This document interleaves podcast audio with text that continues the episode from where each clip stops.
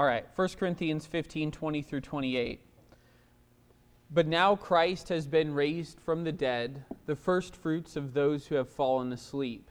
For since death came through a man, the resurrection of the dead also comes through a man. For as in Adam all die, so also in Christ all will be made alive.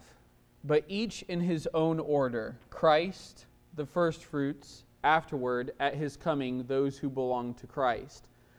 Then comes the end when, when he hands over the kingdom to God the Father, when he abolishes all rule and authority and power. For he must reign until he puts all his enemies under his feet. The last enemy to be abolished is death. For God has put everything under his feet.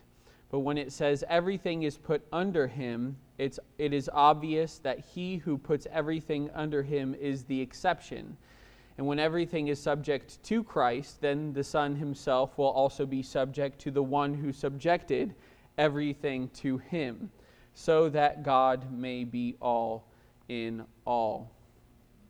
Let's pray.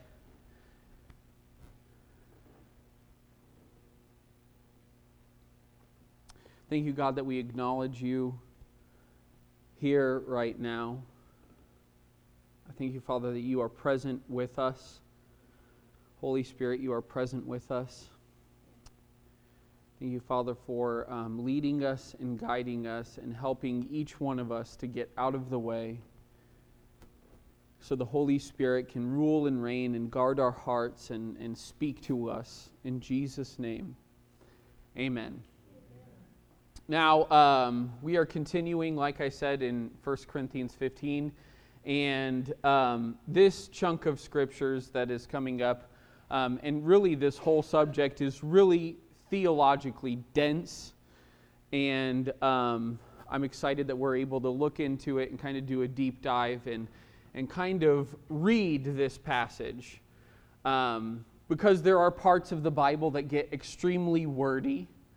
Um, there's parts in the Old Testament that are basically chapters filled with genealogies and different things, which all have meaning. And um, if you like that kind of thing, good for you. But um, whenever I read the genealogies, I find myself bored, right? There are boring parts of the Bible.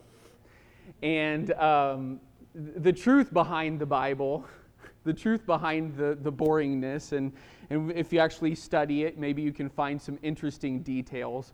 But not all of us are fashioned to be able to sit down and actually pull something from those genealogies. That's why I'm happy for people that have studied the Old Testament and who are fluent in Hebrew and Greek and have studied that are little, literally biblical scholars that they have been in decades of school to be able to figure it out. So, in talking about that, how often does this happen? Maybe you're reading the Bible or reading a book or maybe even listening to a sermon. Certainly not certainly this situation wouldn't happen here.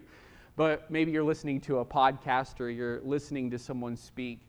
And in the first couple moments you're extremely engaged. You're right there with the thing that you're reading, with the form of media that you are choosing to dive into, you are there.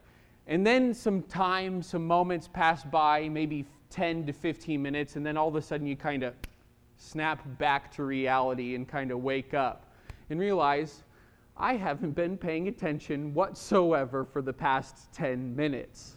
Like I said, that certainly does not happen here. Amen. Amen. That's a joke.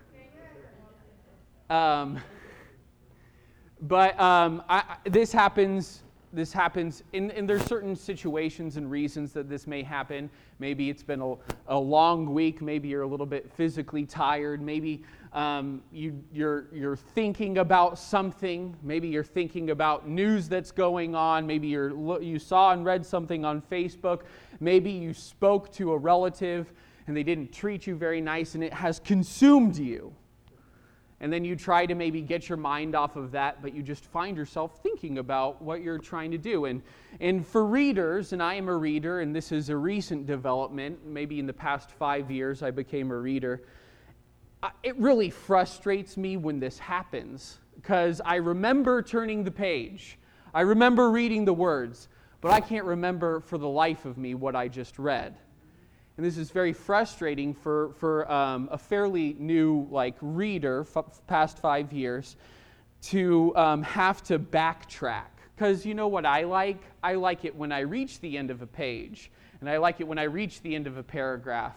And I like it when you get to the last, or, or uh, reach the end of a chapter. And I like it when the last page of the chapter is like this big. And you feel like you've accomplished something. And I think that there's, there's a mix between maybe that feeling is really good, but also the information is good, hopefully. But what happens when you've basically checked out for the past 10 minutes, you have to flip back and figure out where you um, m- missed it and like got derailed, or if you don't like what you're reading, maybe you just go like bulldoze through. Um, and what happens when this happens is we assume and we kind of fill in the blanks, and our brains are um, good at filling in the blanks of what we think we're reading or, or life memories and different things like that. But really, um, the brains are good with filling in the blanks, but the information that gets filled in is not always very good. So, what happens is we have these bullet points of what our literature means, we have these bullet points of what we assume the Bible is saying, and we have kind of this bullet point theology. And really, it's just the bullet points that I was paying attention at that time, and I was paying attention probably because the, the Bible or the minister was talking about something I can relate to, and I like it when he talks about that. So I, I, I'm, so we have like this almost imbalance of theology and different things, the way we think about God. This is in the world today also. Um, I believe that, that that, is, that is a symptom of the world, this kind of bullet point understanding of all of the information we're getting. And a lot of people blame it on technology and about how our kids are using tablets in schools and how, how they're getting bored. But I'm sorry, when I was growing up in school, I didn't have any tablets. I just had a piece of, or I had a piece of paper and a pen, and I would doodle. So I don't think that kids are paying less attention because I didn't pay attention worth squat at school. That's just a confession. Um, I'm sorry, I didn't. I was really good at taking tests, but I didn't just because I was good at taking tests. I don't know how I was good at taking tests. I was just able to see a bunch of information on the study guide and memorize it basically and I would ace every test, but I would have failing grades because I didn't do my homework. My mom can attest to this. Amen. But um, so, so, so you kind of get this thing where you don't pay attention to, and what you do pay attention to is usually the stuff that you like. Welcome to the world today, and sadly, welcome to Christianity today. Biblical literacy is at an all time low in the history of the world. There is so much packed into these verses, into these um, the verses that I read today. In these eight verses, usually I do a, a longer, a, a more wide amount of verses, more verses, but we're only doing eight this morning. And this is some really dense writing, and I feel like there's this inner conflict within the church. And really, it's just a shadow, or it's just kind of an inner conflict of the way that the world is going. There is a war between like intelligence and intellect and basically simplicity.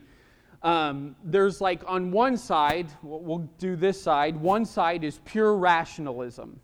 That I have to be able to quantify what I'm reading and I have to be able to break it down into rational thought, and it's all about information and no feeling whatsoever on this side.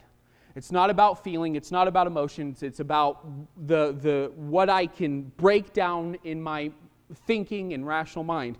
And then on this side is like mysticism. Both these sides have good parts of it. This side is pure mysticism, pure mystery, pure being driven by the way you feel and your emotions and different things like that. And that's how you relate to God through your emotions purely. So on one side, you you um, relate to God in the way you see the world through rationalism. On the other side, it's like this ooey gooey um, weirdness where you're looking for portals and stuff like that, portals to heaven. That's a real thing. Um, um, yeah. So um, I, am not gonna I'm, I'm not gonna knock anything, but at the same time, like um, on this side, there's ex- there's extremes. And um, from this side, we had like a church split. We had the what they call in the Orthodox the Desert Fathers that kind of went off and stayed in Eastern Orthodoxy, and then we had the West that went off and brought us the Reformation and different things.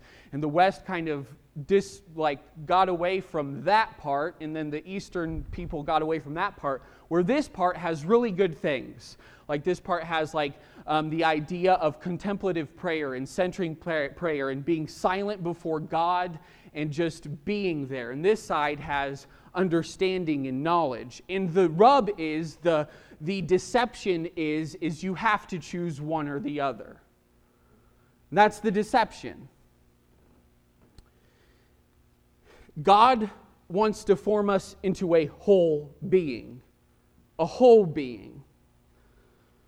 If God didn't want us to grow in intelligence, He would not have given us a mind that is really capable of powerful things, extraordinary things. This mind can think up how to, um, a um, hundred years ago, have, have no real idea of what a computer was or could be, to fast forward to nowadays. I have a computer that's basically a supercomputer in my pocket that can access a database of infinite amount of information called the internet. This is amazing. and This was thought up with human minds.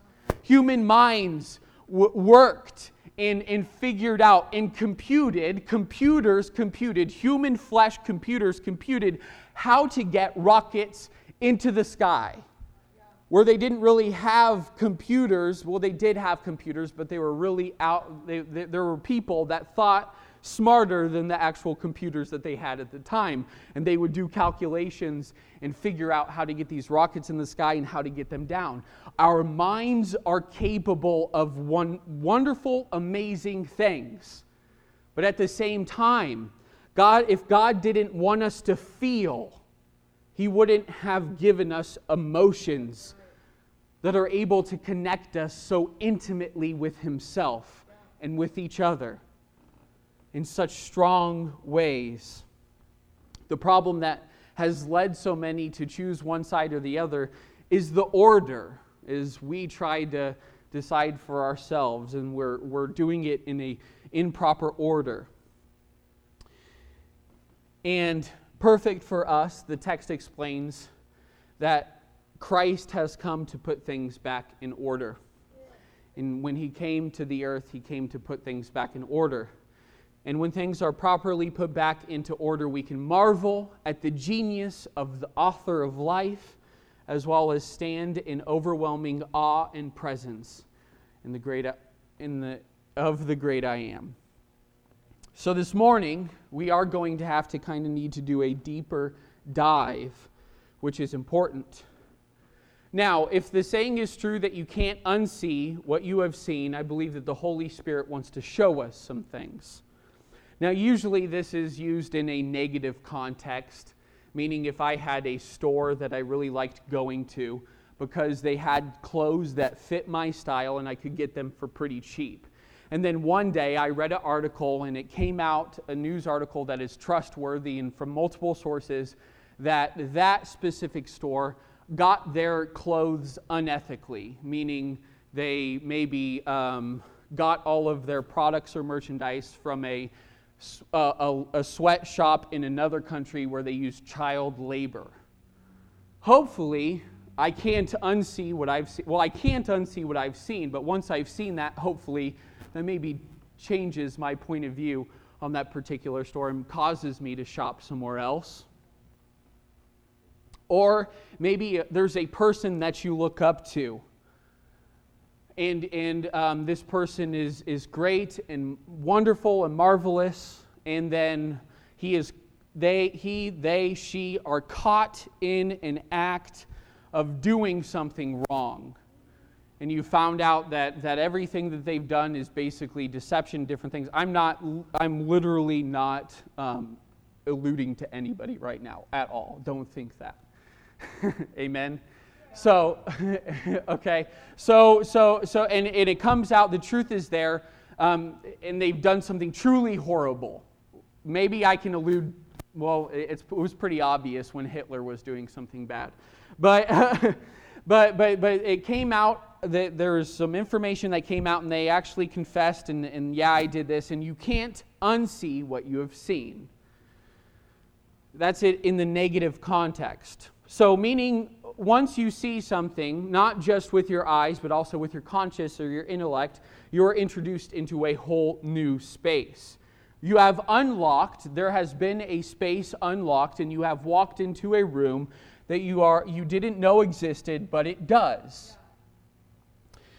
Um, or maybe it's better to think of it in, as far as theology goes, or that's just a fancy word for how and what we think of God. That's what theology is. Is a think of theology as a vast area that you spend time in and are familiar with, but it is far larger and far more detailed than you thought because you didn't have a big enough light light to see. Now, Jesus, when he walked on the earth, we, we read about it in John chapter 5. He was talking to the Pharisees, and he, he told the Pharisees, Now you, Pharisees, have trusted John the Baptist and his light. And, he, and, and what he was saying is, You have trusted the way that John the Baptist has interpreted the law and the prophets and, and, and the way he has led his life. You have trusted it in sh- some way, shape, or form. That's all I'm pulling out of that area right now. So each one of us have a light. Our own light. I'm not talking about the Holy Spirit. I'm not talking about Jesus inside of us. Each one of us has a way of seeing things, our worldview. Each one of us does. Um, each one of us has our own light or insight. We must not forget though, that Jesus had a light too. And it's spoken about at the beginning of John that in the beginning was the Word, and the Word was God, and the Word was with God. That was speaking of Christ, Jesus. And in him was light, and that light was the life of men.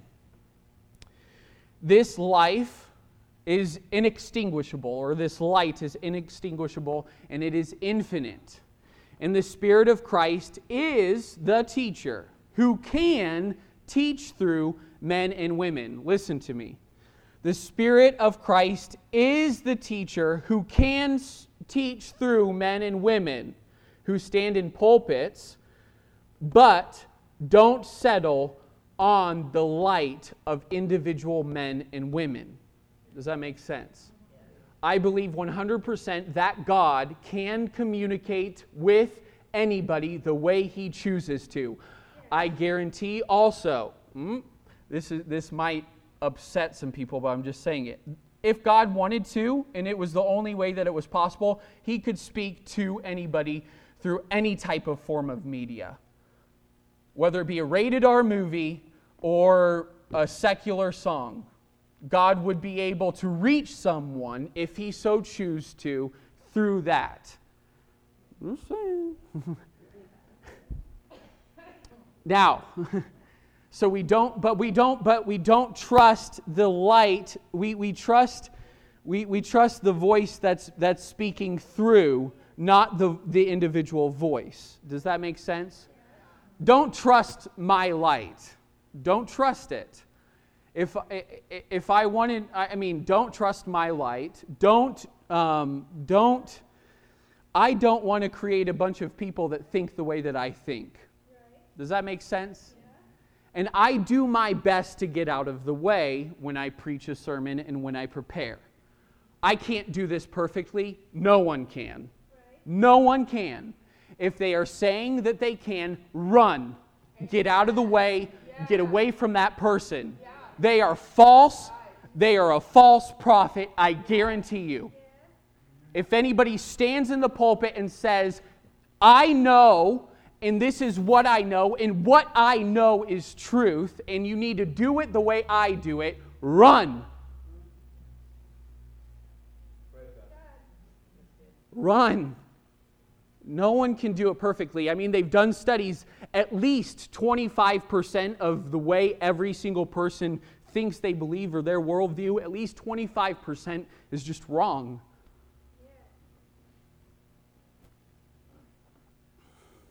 God speaks through men and women, but don't trust what the men and women, don't trust them. That you understand what I'm saying. So the light we as humans have varies in quality, but compared to the light of the Spirit, it is insufficient. So, um, you, as the listener, also have a light or an insight, or what I would call a teacher.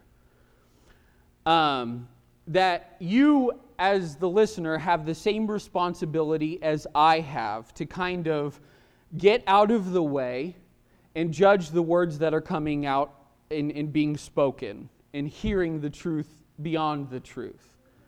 So each one of you also have a point of view that, that also needs to kind of critically think about the words that are saying and kind of get out of the way and let the Spirit be able to speak.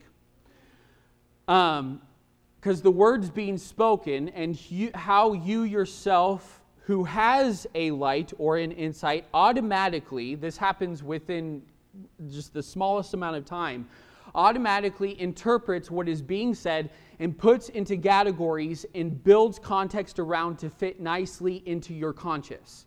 So when I say something as a teacher or something like that, hopefully inspired by the Holy Spirit, it goes from my mouth to your ears, and automatically you, in your consciousness, and you're not even aware of this probably, reteaches it to yourself and fits it into the way you live your life in your, your um, consciousness. That's why um, it's so easy to be able to take people out of context because I am speaking this, and there, there's not just me as a teacher, and there's not just Jesus here as a teacher, but every single one of you as a learner has a teacher that is reteaching the information that you are, you are hearing right now. Does that make sense? Hopefully. The Spirit wants us to show us us things that can't be unseen, that are glorious and, and expand and stretch out our hearts and minds. So, so this is the bullet points that, that you kind of hear and grab your attention you kind of take those things and you put them into your own consciousness. But what the Holy Spirit wants to do is this your teacher is garbage, and he wants to explode the context that you have built around your life. Does this make sense? He wants to kind of obliterate the way you see life and the way you see the world because the way you see life and the way you see the world compared to Jesus, compared to God, compared to the Almighty Creator is garbage. 100%, I'm sorry. And I'm doing good this morning. I've said everybody's way of seeing the world is garbage.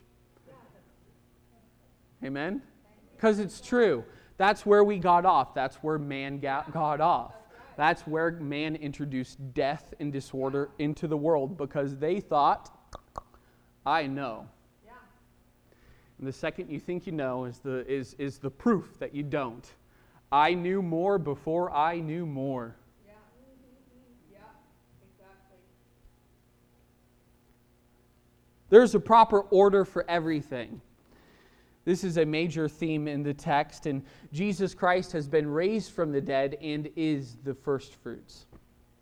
This is, this is a the first fruits being his resurrected body that walked here on the earth and showed himself to 500 people. This means that Jesus, in his glorified existence, his new physical embodiment from when he was walking on the earth, his new immortal self is the substance of what we can now hope for.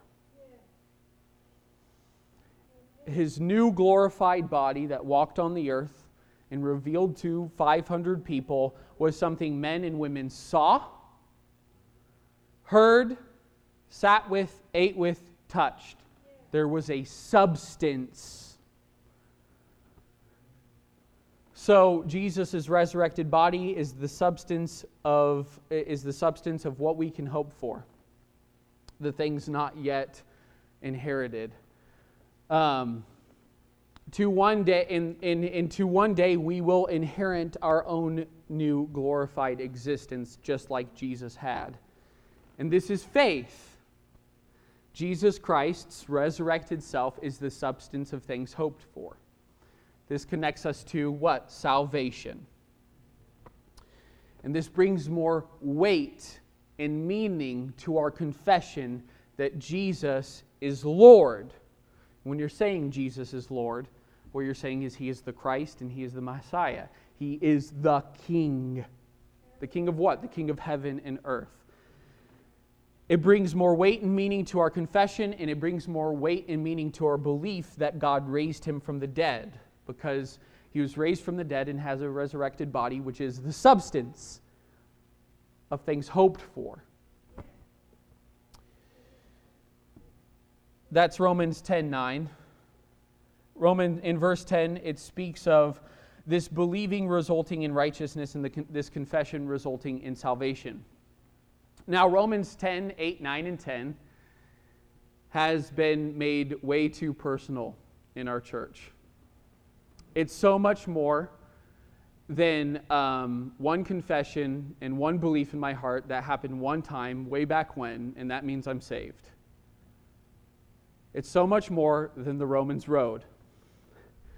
The personal implications of the gospel are there, but what the big picture is, is so much greater. Our confession is the proclamation that Jesus is Lord, that Jesus is King, the King that is leading his people in salvation. Romans 10 begins picking up the theme of the end of Romans 9, where Paul was talking about that, that he wishes, at the beginning of Romans 10, he says, I wish for them to have salvation. At the end of Romans 9, he was speaking of Israel, the Jewish people. So, Romans 9 and the salvation of Israel, the restoration of, in, in that, that salvation was meant to be the restoration of what Israel was meant to be, the nation so blessed for the purpose of blessing. Being filled to overflowing, listen to me, where the overflow is just as important as the initial filling.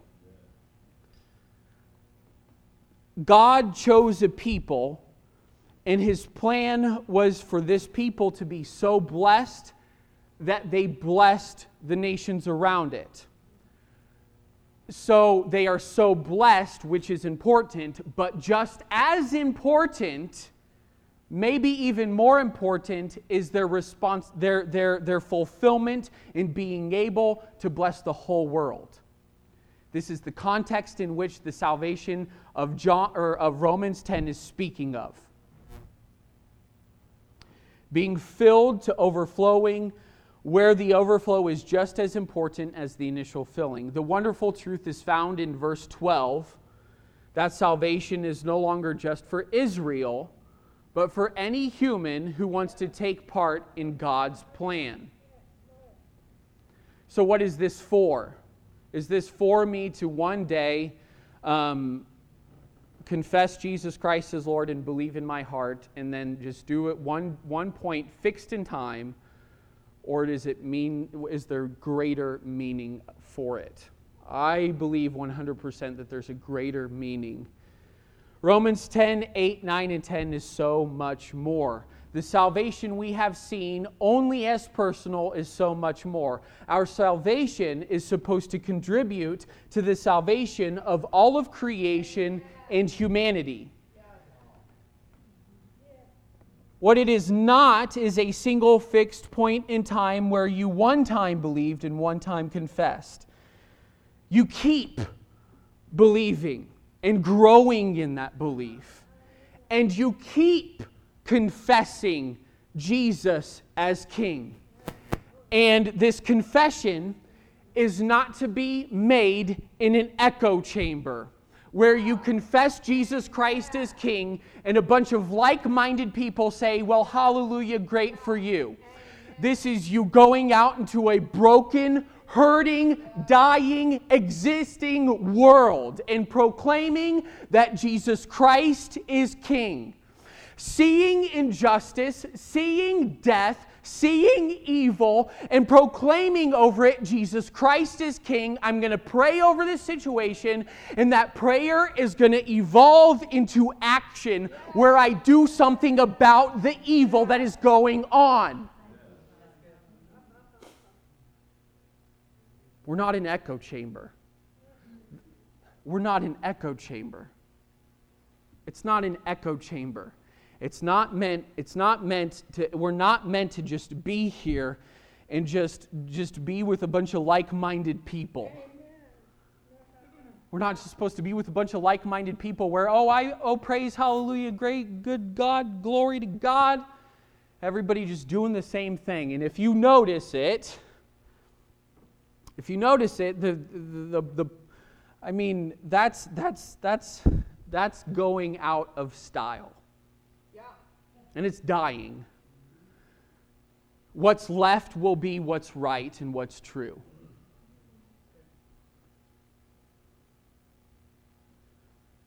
Salvation in, the, in Romans 10 is not about, it's not so much as just something that happens to you personally. It's an invitation into God's kingdom where God is king and you, you join in this confession is so much more than personally saying it to yourself, and it's, it's, it's so much more than saying it in a debate form or a defensive form. Yeah. It's the confession, it, it sees injustice in proclaiming Jesus as key, king, pro, praying for, and being led to do something about. I don't see anywhere in the Bible where it says, um, you, you are a prayer warrior, and that is your job. You're only supposed to pray. Um, you're not only supposed to pray, you're supposed to do something. I don't think that there's anyone in here. But if that speaks to you and you hear it, then hear it. The resurrection of the Son of God is how salvation takes place and is the answer in victory over the final enemy, which is death. Now, Paul calls the final enemy death. And it's, it's, it's good I think that it's good practice to understand that death is an enemy. And just because Jesus Christ won the victory over, over it does not make death any less of an enemy than it was. Does that make sense? It's not something that's just like, oh, well, we're all happy. We know he's in a better place. Death is the enemy, and Jesus Christ came to conquer it. And this, the, death it, your view of death being some kind of floaty weirdness, if you actually recognize it as something that's evil, that has been introduced into the world by all of mankind, that, that Jesus Christ's victory over it, it, it explodes what you believe about the victory of Jesus Christ. And you see how big it is and how great it is. Don't view death as just some sort of thing if you view that, if you view it as just some kind of floaty thing, I've never met a spouse who had a bereaved spouse be okay. Yeah, that's right.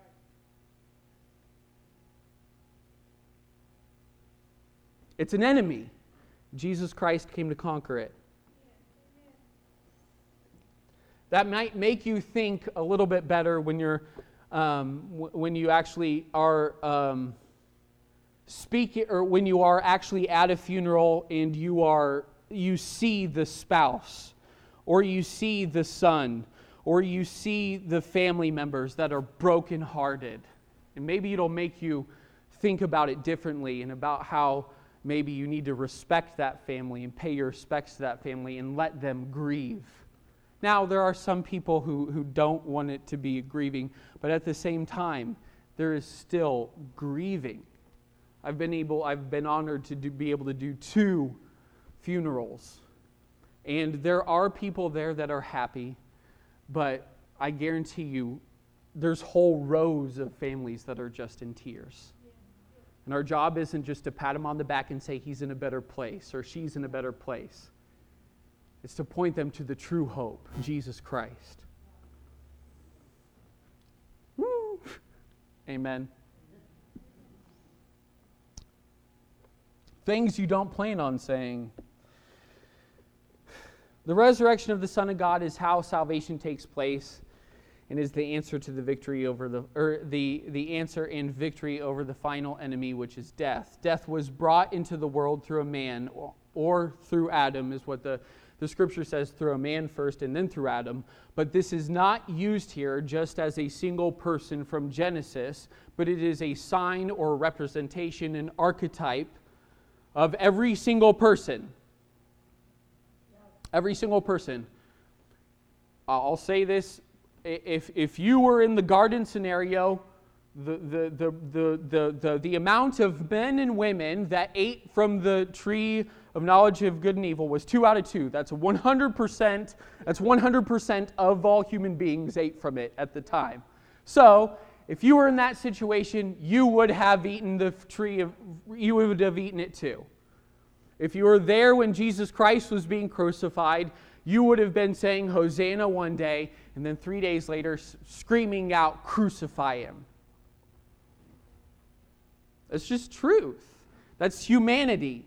So we have to stop blaming others for the death that is in the world. Every human being has contributed to introducing death into God's good creation. Every single one of us. Every single one of us. Now, like the, like the hymn John and Deborah saying, there's no guilt in life. That is true for those who have put their faith in Jesus Christ. But you have contributed to it. I, I mean, and, and, and hopefully you recognize when you still contribute to it. Every single decision that is made on this planet is infinite and has repercussions and implications. And our hope is our hope is in Jesus Christ that he covers that that love covers a multitude of sins and that, that, the, the, that, that the things and where I miss it from this day forward are also forgiven by God. But that does not mean I, that does not mean that I can just kind of like like like there's a lot of people who preach messages talking a, a lot of messages about who you are in Christ and different things like that. And I've known a lot of people like that. And I'm sorry you can talk until you're blue in the face about how you're righteous in Christ, but if you're still a jerk, there's something that needs to change.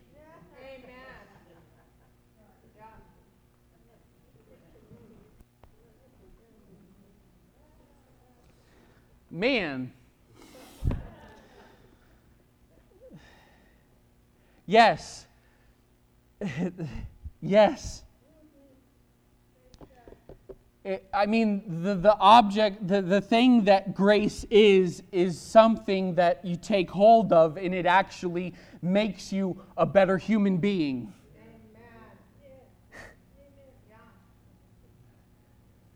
And I'm sorry if you've been preaching for decades and decades and de- decades about the grace of God and who you are in Christ, and you're still acting and living like the scum of the earth. There's some there's a disconnect there. And I'm sorry. Don't trust anyone's light. Don't trust anyone's light. Don't trust any individual man or woman's light. Trust the Holy Spirit. Death was every human being has contributed to introducing death into God's good creation and the resurrection, Jesus' resurrection, comes through Jesus. And this is, this is his conquering over death, to the first fruits to show that death is time is up. It says in our um, scripture, all of this will happen in order. Creation is order, death is disorder. God creates a beautiful world that's, that's beautiful. He, he, in the Genesis story, it says he does it in seven days and he looks at it and it's very good. He introduces man into his good creation, and they get the idea that they want to do things on their own, and it introduces death and disorder. I mean, they are influenced by the spirit of the world or the, the serpent, but it, they, they have introduced this death into creation and it's cre- it, it started to exploit the earth. And when they were supposed to subdue it and cultivate it and make it beautiful, they started destroying it and destroying each other. Christ is the meaning and the reason for all of creation, all of the good creation. It says it in Colossians 1:15. The resurrection truly reveals the glory of Christ, the substance of things hoped for, and is the first fruits. And then he will appear, and his throne room will be revealed to all of heaven and earth. And when that happens, it's going to be amazing. There's going to be a day where um, I'm either, uh, I hear the voice of my Lord, and I am either resurrected from the grave or I am changed in the twinkling of an eye, and I see him in the throne. I don't know how it's going to happen. I don't know how I'm going to be able to see it when I'm here in Kansas. I don't know if something happens where all of a sudden I'm, I'm in um, Israel or wherever it happens, it's going to happen. you, ever, you ever think about that? Uh, like, like, I understand that it's, it, I mean, people people say things it, I, I, mean people don't understand that some of the bible is speaking in metaphor and mystery because um, because if we're all going to be caught up in the clouds or go up what happens to the people that are going up on the other side of the globe? Whoa. Just a random thought. That, that's that's like part of my light. I'm funny i think.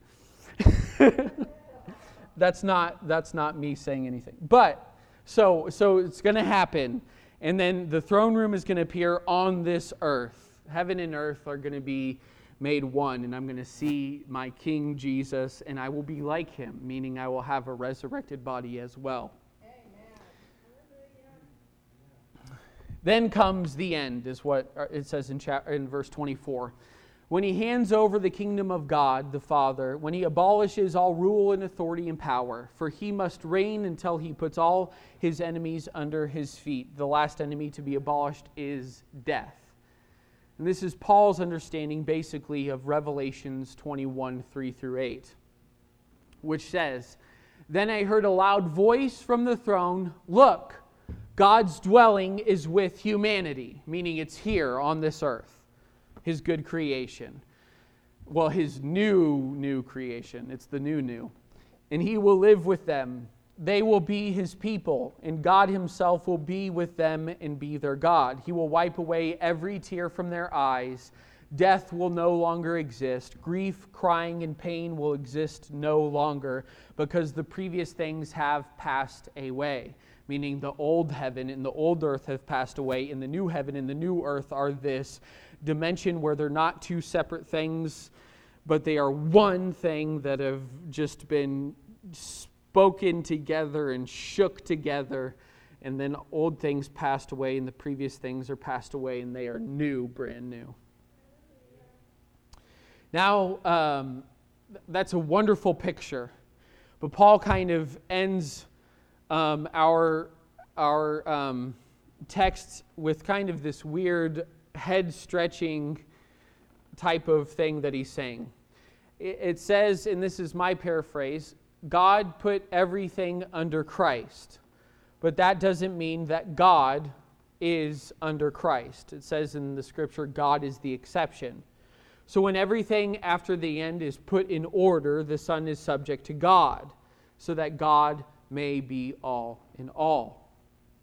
Now, what this leads some to believe is that somehow Jesus Christ is less, which is simply not true. So that God may be all in all.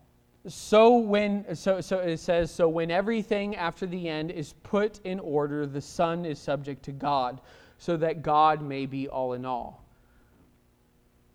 Christ is part of the all in all. And he is the equal part of the all in all. Philippians 2 6 in the New Living, New Living Translation says, Though he was God, Jesus Christ, though he was God, he did not think of equality with God as something to cling to. Instead, he gave up his divine privileges. He took the humble position of a slave and was born as a human being. When he appeared in human form, he humbled himself in obedience to God and died a criminal's death on, a cry, on the cross. The Christ that was God at the beginning, he was the Word, and the Word was God, and the Word was with God. Through the, the Christ from whom all creation is created, to whom and through whom all things are created. That Christ, who is the firstborn over all creation, the one from everything, the one, the one from whom everything was created in heaven on earth, that Christ chose submission. God chose submission.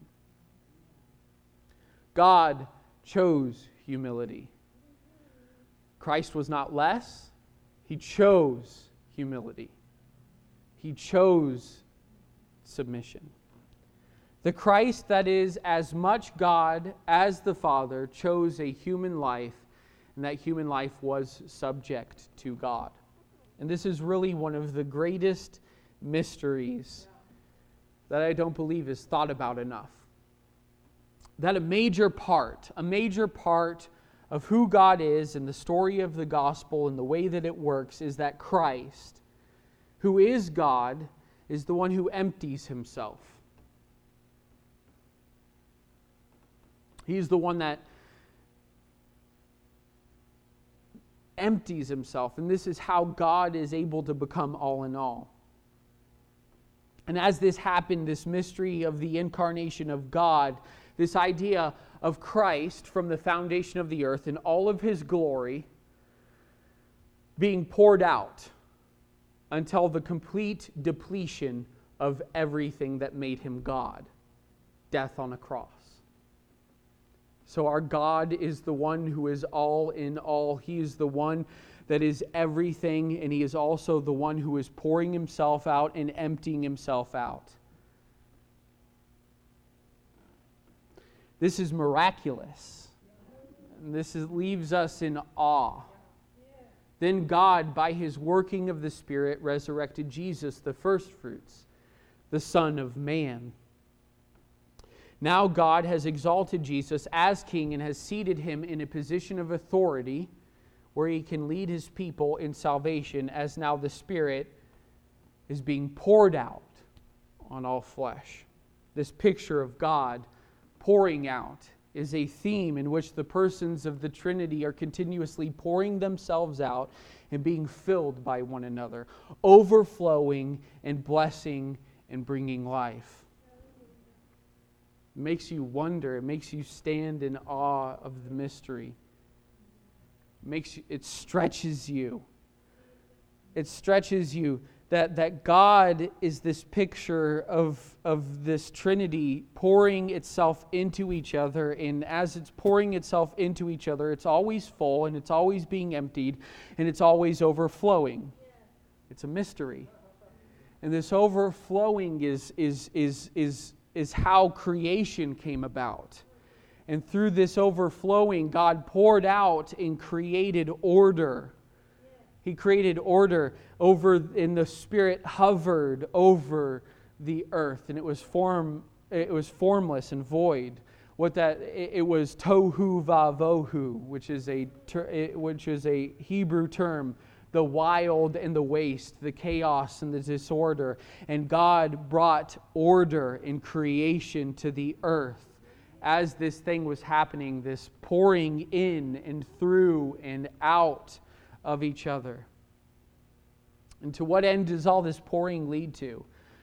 The end where God is all in all, where death, the final enemy, is abolished. This is God's story. The invitation is for us to be a part of it. May we hold on to grace that we may serve Him acceptably. May this faith grow inside of us as God expands us and expands our consciousness and expands our understanding. It needs to be expanding all the time, every, every time, all the time. And that's not that's not just that's not how that's not information. It's not more information. It's an expansion. And it's a, it's it's a it's a room, it's a growth. It's the kingdom of God that's growing. And as all of this happens, may we ourselves pour out our lives for one another. Follow suit. I, I think that if you find yourself always if you find yourself always needing to be prayed for about something. If you find yourself always needing someone to kind of fill in the gap for you if you find yourselves needing to get prayer for some sort of healing i want to challenge you. Find someone that you can pour yourself out for. Because as you pour yourself out for somebody else as you do something for somebody else and pour out the life of God, pour out your life for others, God's life will be pouring into yours. That's what we're meant to do. That was the call of Israel to pour out so God could pour in. And what happens when God pours what happens when when God pours out through human flesh and then pours into human flesh, it overflows. It gets everywhere. His kingdom grows. I would, I would see, I would, I would argue that a church that always need, has a bunch of needs inside of that church, a church that has just a bunch of people that are kind of like this sick, needy group of people a church like that is not a church that is pouring itself out. And we want to be a church that pours ourselves out. And we don't need to be a church that within this church has a bunch of prayer requests going on. We need to be a church that goes out and answers prayers. We need to be a church of mature Christ followers that are going up and proclaiming the kingdom of God, proclaiming that Jesus Christ is King, and going and finding prayer requests. Finding prayer requests. Christians. I mean, where does it say in the where does it say in the Bible that the 12 disciples always asked each other for prayer?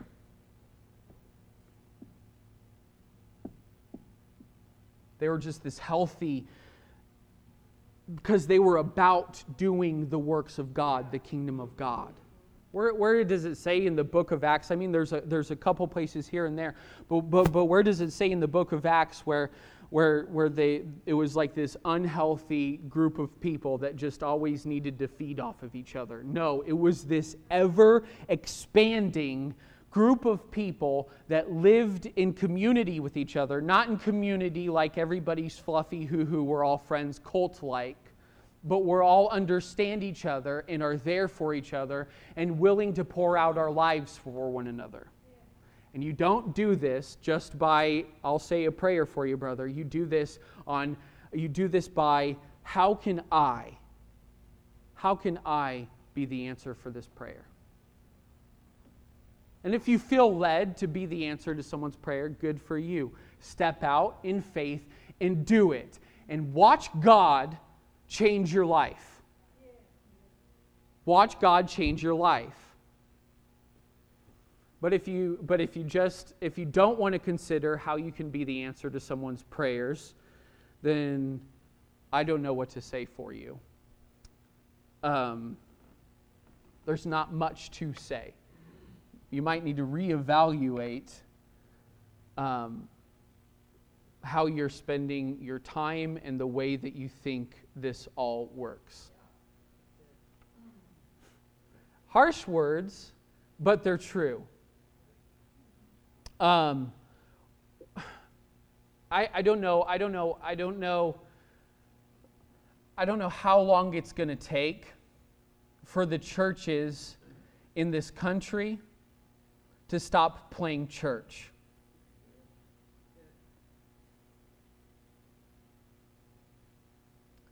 There's, there's a couple testimonies. I saw a testimony of a church in Texas that decided to pay off $10 million of medical bills. Without question. Just do it. There's, there's, a store, there's stories of churches in Oregon. There's one called Imago Dei where they have, they have thought of a way to help the um, foster care system in that, in that in their area. And actually, the government is asking this church to partner with them because they have noticed the decline in the rates of, peop- of children in the foster care system. And the foster care system in this country alone is, is, is so horrible. There are so many children that are in and out of houses and at the same time being sexually abused and taken away from their homes to go to another foster care home that will sexually abuse them. We're just sitting in church, right? Well, I can say Merry Christmas now. Isn't that great? Because I got the right person in office. I can say Merry Christmas. When is the church going to do what the church is supposed to do? If you want to, if you want to be upset about, about Section 8 housing and food stamps and government assistance, maybe you should take part in what the church is actually supposed to do. Because the church is supposed to fill in the gaps and seek out the poor and heal the sick. It's serious, guys. Scott was right when he was talking this morning. If you live in this country, if your skin is white and if you're a man, you have won the genetic lottery.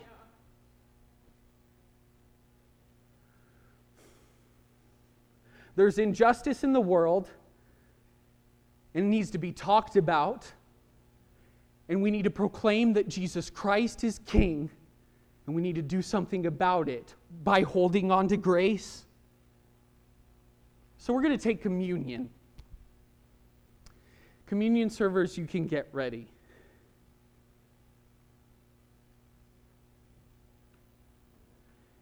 And you're invited to this table. If you're just kind of sick of it, you're just sick of the thousands of people that go to church, uh, millions of people, the billions of people that go to church every single Sunday. That if they just like, uh, if, what if we all decided, all the churches in America, that if one person could afford to give one dollar to some sort of yeah. thing, yeah.